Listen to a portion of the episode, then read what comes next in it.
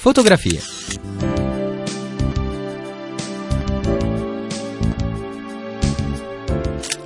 Fotografie. Sguardi attenti sul nostro tempo.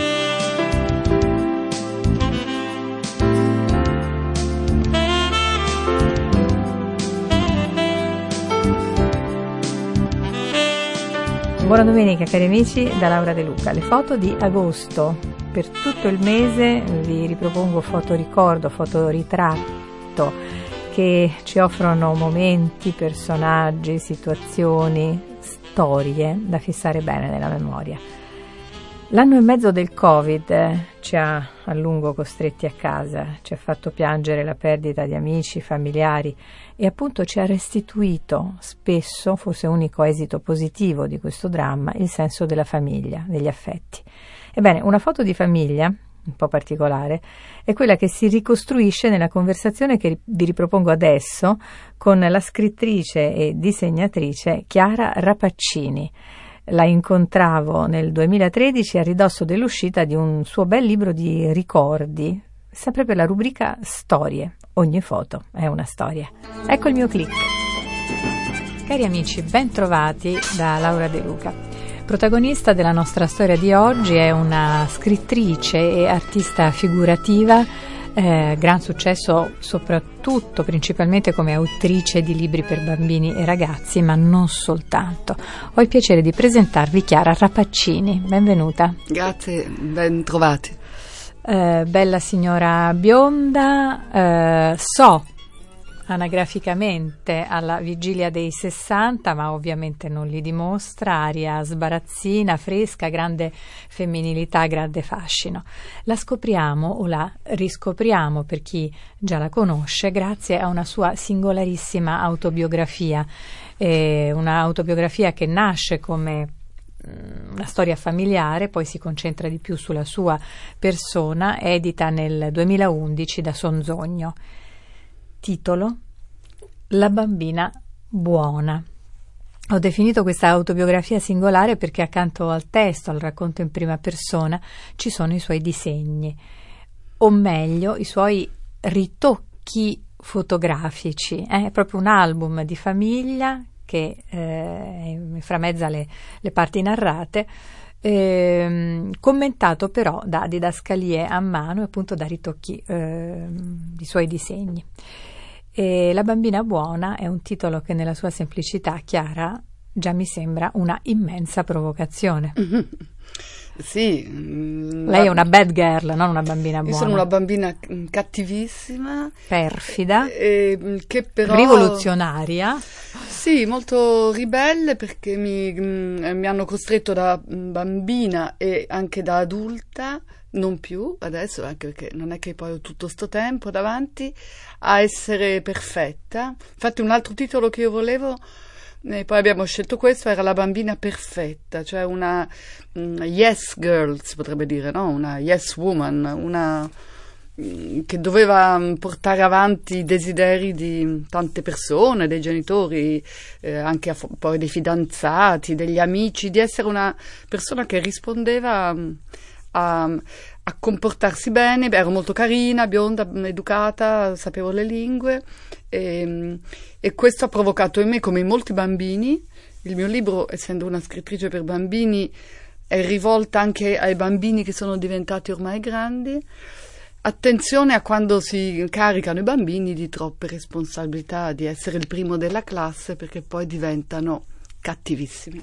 Ecco, quindi questa è la storia vista, raccontata da dietro le quinte, se vogliamo, dell'infanzia di quella generazione che è stata eh, protagonista o si è posta come protagonista nel 68 e che ha voluto scientemente eh, distruggere determinati eh, schemi che oggi appaiono eh, perbenisti, soffocanti, insomma insopportabili per eh, tutta quel, eh, quella generazione lì.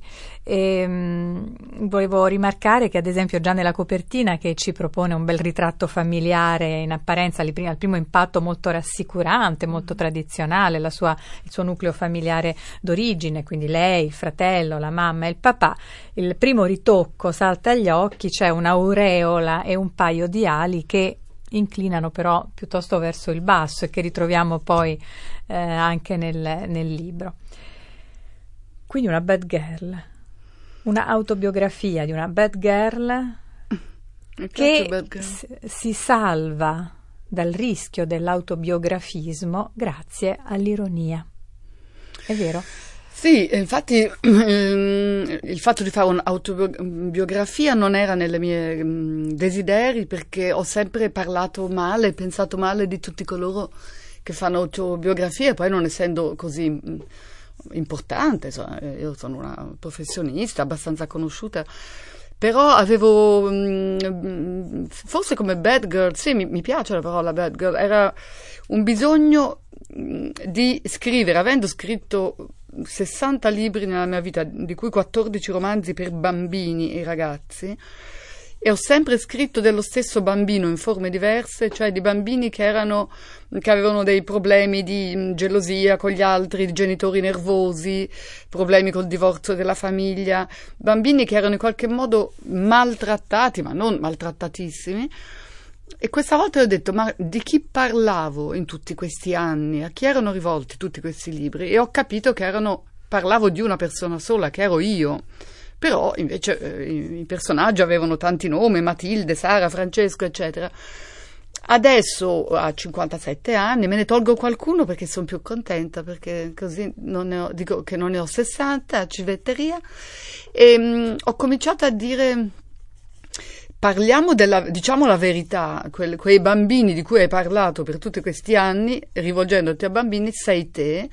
E a questo punto quindi non è un'autobiografia, è un dire guardate, è come se io mi rivolgessi sempre al pubblico dei miei bambini, ma anche agli adulti, appunto dicendo attenzione, vi sfruttano da piccoli, perché in famiglie anche spesso frustrate di padri o madri che volevano fare certe cose e non le hanno fatte, eccetera, arriva un figlio che ha delle caratteristiche di essere carino, bravo, biondo, educato, e che non dice mai di no, che ero io.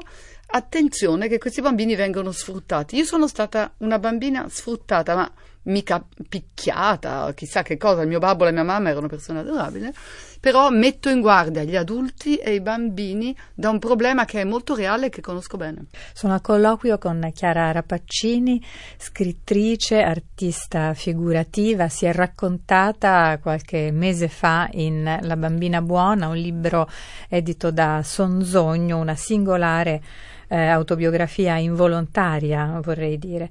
E, ehm, mh, l'ironia, le chiedevo, eh, lei tiene a bada questa tentazione dell'autobiografismo, della, del ricordo fine a se stesso, della testimonianza fine a, a, se stessa, appunto, con la provocazione del linguaggio, che passa però singolarmente attraverso uno stile molto eh, che rimane in parentela stretta con lo stile indirizzato ai bambini. Eh, questa semplicità esagerata, questa brevità delle frasi, adesso magari leggeremo un piccolo passo, che paradossalmente si confermano veicolo di nuovo di ironia, appunto. E ci sono però alcuni temi che sfuggono molto difficilmente alla ironia eh, o che la guadagnano a fatica, eh, cioè che, che, guadagnano a fatica la, la, appunto l'ambito ironico. Per esempio il rapporto con la morte. Io ho avuto la sensazione, leggendo questo libro, che il vero protagonista sia proprio la morte. Beh, brava, la più intelligente giornalista che ho trovato. Eh, sì, è un libro sulla morte. Quando mi dicono è molto buffo perché questo libro è un libro che sta andando avanti con, come un fuoco lento. Ho tante lettere che mi scrivono donne della mia età, soprattutto donne. Però molti mi dicono è così divertente, l'ho letto in una notte, è così divertente. Io rispondo sempre quello che dice lei, ma perché ridete? È un libro sulla, sulla morte. Il fatto di ironizzare anche sulla morte è avere un senso ancora più drammatico. Però è buffo che alla gente gli arriva la parte superficiale che è come diceva il mio compagno Mario Monicelli, che tanto prima o poi uscirà fuori, ehm, come diceva Leopardi, Mario lo, mi diceva sempre questa frase che c'è proprio all'inizio del libro che non ricordo, se la vuole leggere. Sì, avevo, era appunto lo spunto della prossima, della prossima provocazione. Mm-hmm. L'epigrafe iniziale del libro è una citazione dai pensieri di Giacomo Leopardi. Grande tra gli uomini e di gran terrore è la potenza del riso, contro il quale nessuno nella sua coscienza trova sé munito da ogni parte. Chi ha il coraggio di ridere è padrone del mondo, poco altrimenti di chi è preparato a morire. Beh, sì, che, sì, appunto, significa, mh, mm, perché comunque è un linguaggio di Leopardi, significa che chi sa ridere sa anche è preparato alla morte, dunque le due cose sono vicine. E il riso, insomma, lei ci invita a ridere da una parte proprio per avvicinare alla morte, al tema della morte. E sappiamo il, il riso è un'arma pericolosissima, come sanno bene i satiri, insomma, chi fa satira è un'arma pericolosissima contro il potere, contro i poteri. E, ma in campo autobiografico o nel medium autobiografico, insomma, e soprattutto parlando di famiglia, anche di personaggi familiari, avi, discendenti, eccetera. Che bisogno c'è di ridere? Che cosa dobbiamo esorcizzare? Che cosa ha dovuto esorcizzare lei? No, quello che tutti cercano malamente di fare, perché non è facile, cioè di Intanto è un atto anche d'amore eh, nei confronti dei, dei familiari. Io, le, il primo capitolo del mio libro si intitola Gli Adams. Gli Adams era una serie di mostri americani meravigliosa, da ridere. Erano dei vampiri, gente che ammazzava, delle mani sanguinanti che camminavano sui pavimenti. Quindi il primo capitolo è, sono dei mostri. Tutti i nostri genitori, tutti, sono dei mostri. Noi Con bambini, le migliori intenzioni sono tutti sì, dei ma mostri. Io dico le cose eh? come le, insomma, eh, mm. io esagero sempre sia scrivendo che parlando, però ser- eh, arriva molto più... I mostri però sono gli Adams, cioè eh, eh, sono spesso anche delle caricature di se stessi, ma però cerchiamo di essere onesti, cioè è raro trovare una mamma o un babbo o una nonno che non abbiano esercitato su un bambino, attenzione dal mio punto di vista, è sempre, sono una laureata in pedagogia, sono sempre dalla parte dei bambini, anche di Chiara Rapaccini bambina.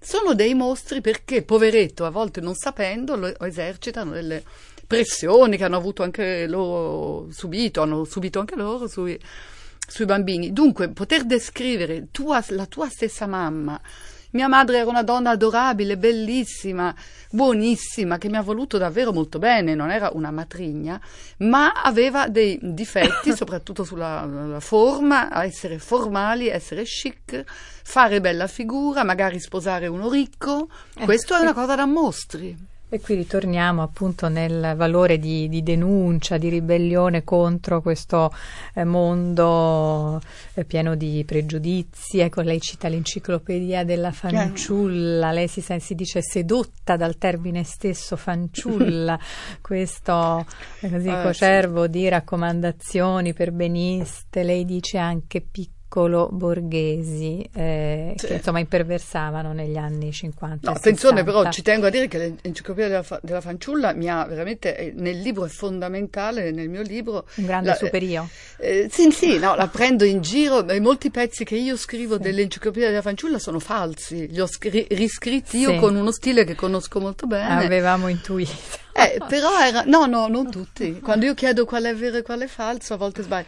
Però l'enciclopedia della fanciulla erano dei mostri e la Fabri, grande Fabri, che mi ha salvato le estati leggendo la sua enciclopedia, dava degli insegnamenti alle bambine mostruosi, cioè cerca di compiacere sempre i genitori, i maschi e tutti quanti. Il superio, dai, diciamo, successo. diciamo il superio.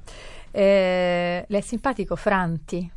Le era simpatico Franti? Sì, Naturalmente, vogliamo ricordare chi era? È un personaggio del libro Cuore, Cuore il grande cattivo, libro. Il sì, cattivo. Certamente. Eh, il... Ma il libro Cuore, per esempio, era un libro molto cattivo, eh? non è vero che fosse un libro buonista come è stato, era un libro molto potente, abbastanza rivoluzionario, invece poi è stato sempre visto come Pinocchio, cioè Pinocchio è un altro libro eh, fatto da un bad uh, boy, no? se io sono bad girl ehm, con Lodi, sappiamo tutti che era un, un, uomo al di fuori di molte moralità, un giocatore d'azzardo, eccetera. Ha scritto un Pinocchio buonista alla fine perché gliel'hanno imposto, perché sennò Pinocchio era veramente un bambino cattivo e molto simpatico. A proposito di buonismo, vero, falso, presunto, avevo promesso un assaggio di questo libro, allora ecco qui da pagina 91. Ero compiacente anche con la mia maestra elementare. Mi adorava. Il mio biscottino d'oro mi chiamava. Ti immagino da grande con i capelli raccolti, un filo di perle in loden mentre spingi una carrozzina con due gemelli a braccetto di tuo marito. Un avvocato, un ingegnere, chissà, sospirava la maestra Graziani. Così gentile, con le bimbe borghesi e bionde come me, e altrettanto gelida con fanciulle immigrate dal sud, povere e scure di capelli, strette nei loro grembiuli di terital anziché di cotone, con le tasche gonfie di merende unte.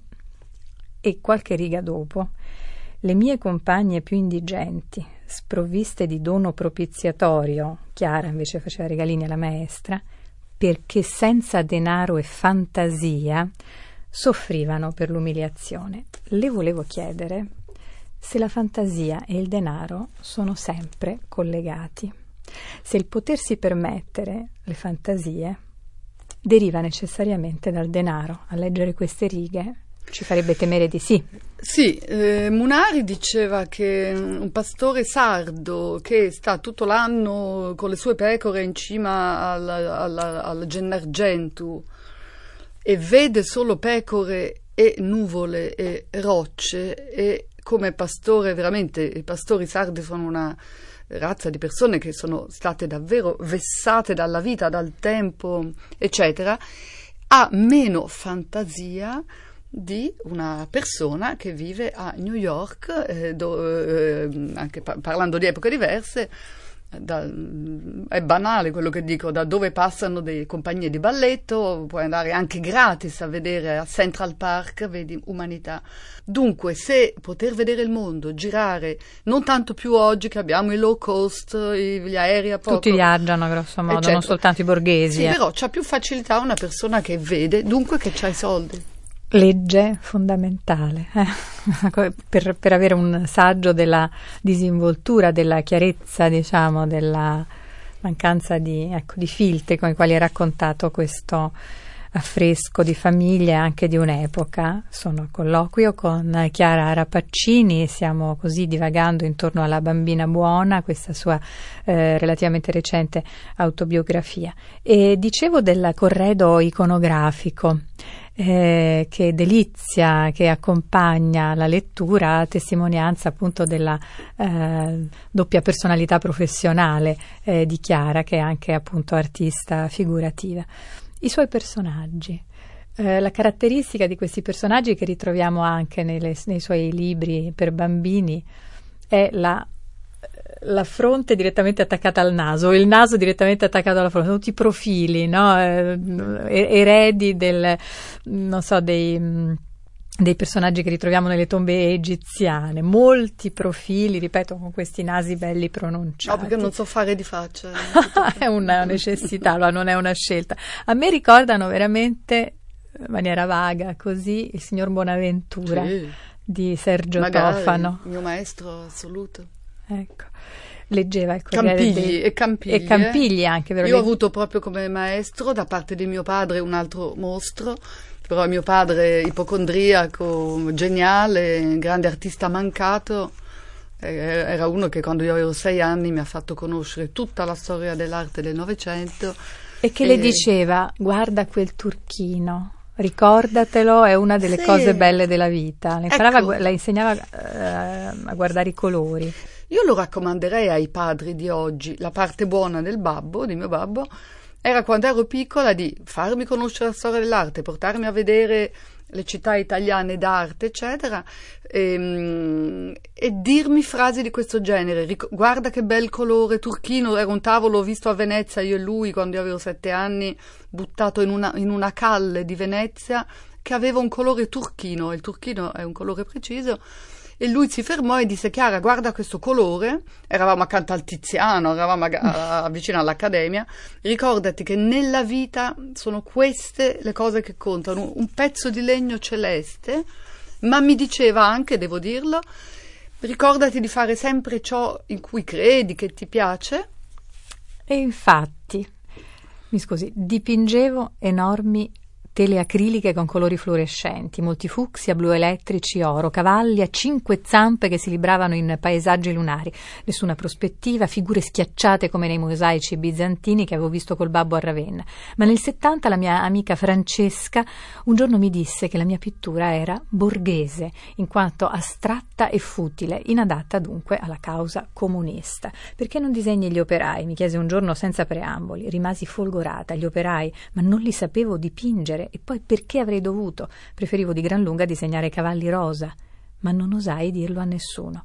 Cominciò così una lunga crisi di ispirazione. Mi domandavo se anche nell'esercizio della creatività si doveva compiacere la gente o se invece almeno in quel piccolo territorio protetto si poteva fare quello che ci pare. Fu solo grazie a un pittore di Firenze che mi dette le uniche lezioni di disegno della mia vita che ebbi la folgorazione che un artista può fare quello che gli pare. Non solo, ma che può dipingere tele, muri o stoffe, disegnare abiti, fare l'insegna di un macellaio, la scenografia di un'opera teatrale, progettare un cartone animato o una brocca di ceramica. Conferma? Quello che, ave- che, temevo era questo, che anche in quel posto lì che io mi ero ricavato proprio per non essere sempre la bambina buona, qualcuno mi desse fastidio, qualcuno mi imponesse di disegnare, anche se mi avesse detto disegna dei cammelli, io avrei detto no, voglio disegnare i cavalli rosa. E questo mi provocò, tra parentesi, una crisi di mh, creatività che è durata dieci anni, questa frase perché io smisi di fare queste tele così libere finché qualcuno mi disse no, guarda che sei libera di fare quello che vuoi. E su questo la, il, quello che mio padre mi aveva insegnato sull'arte del Novecento, per cui Picasso faceva i quadri, faceva le scenografie, faceva i costumi e sono diventata una grande mh, proselite dell'idea che il vero artista è uno che fa qualsiasi cosa con estro, con, con umiltà perché è libero, finalmente lì nessuno ti può dire quello che devi fare.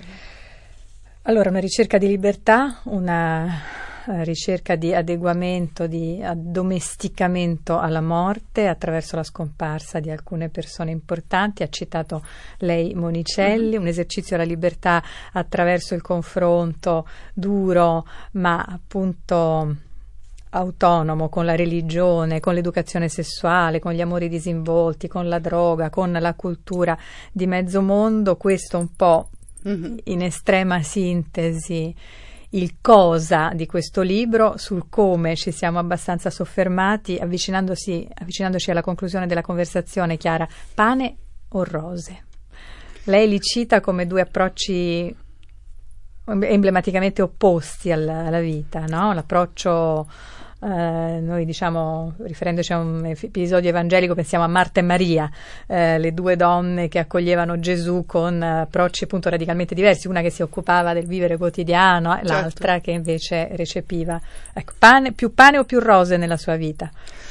Mi viene da dire le rose a dispetto di tutti quelli che che non, che non, ci permettono di pensare così e oggi sono tantissimi anche Tutti ci richiamano società. al pane, alla mancanza ecco, di pane. Le rose mm. sono mm. il pane.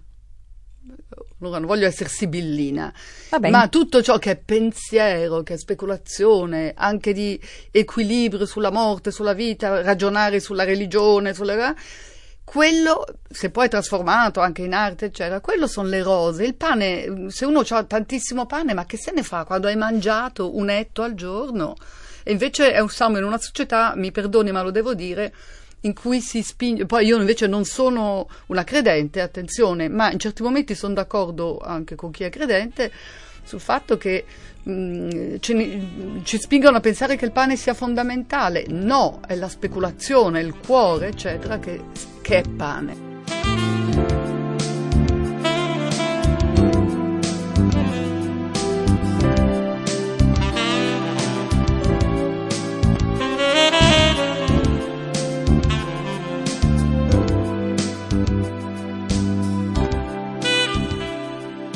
Era la foto di eh, Chiara Rapaccini in arte rap, incontrata nell'estate del 2013. Appuntamento a domenica prossima, cari amici, per un'altra delle nostre fotografie.